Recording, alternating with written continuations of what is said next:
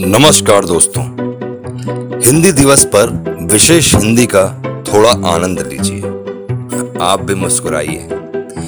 हिंदी के मुहावरे बड़े ही बावरे हैं। खाने पीने की चीज़ों से भरे हैं।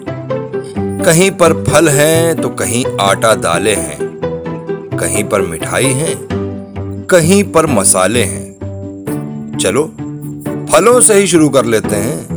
एक एक करके सबके मज़े लेते हैं। आम के आम और गुठलियों के भी दाम मिलते हैं। कभी अंगूर खट्टे हैं, कभी खरबूजे। खरबूजे को देखकर रंग बदलते हैं। कहीं दाल में काला है तो कहीं किसी की दाल ही नहीं गलती है। कोई डेढ़ चावल की खिचड़ी पकाता है तो कोई लोहे के चने चबाता है।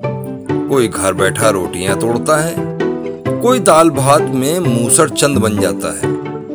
मुफलिसी में जब आटा गीला होता है तो आटे दाल का भाव मालूम पड़ जाता है। सफलता के लिए कई पापड़ बेलने पड़ते हैं। आटे में नमक तो चल जाता है, पर गेहूँ के साथ घुन भी पिस जाता है। अपना हाल तो बेहाल है। ये मुँह और मसूर की दाल है। गुड़ खाते हैं और गुलगुले से परहेज करते हैं।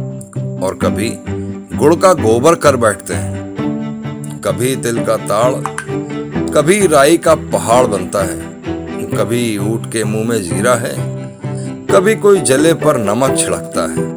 किसी के दांत दूध के हैं तो कई दूध के धुले हैं। कोई जामुन के रंग सी चमड़ी पा के रोई है तो किसी की चमड़ी जैसे मैदे की लोई है। किसी को छठी का दूध याद आ जाता है दूध का जला छाछ को भी फूंक फूंक कर पीता है। और दूध का दूध और पानी का पानी हो जाता है। शादी बूरे के लड्डू हैं, जिसने खाए वो भी पछताए। और जिसने नहीं खाए, वो भी पछताते हैं। पर शादी की बात सुन मन में लड्डू फूटते हैं। और शादी के बाद दोनों हाथों में लड्डू आते हैं।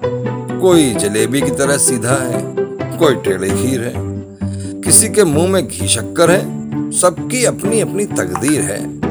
कभी कोई चाय पानी करवाता है, कोई मक्खन लगाता है। और जब छप्पड़ फाड़ कर कुछ मिलता है तो सभी के मुँह में पानी आ जाता है।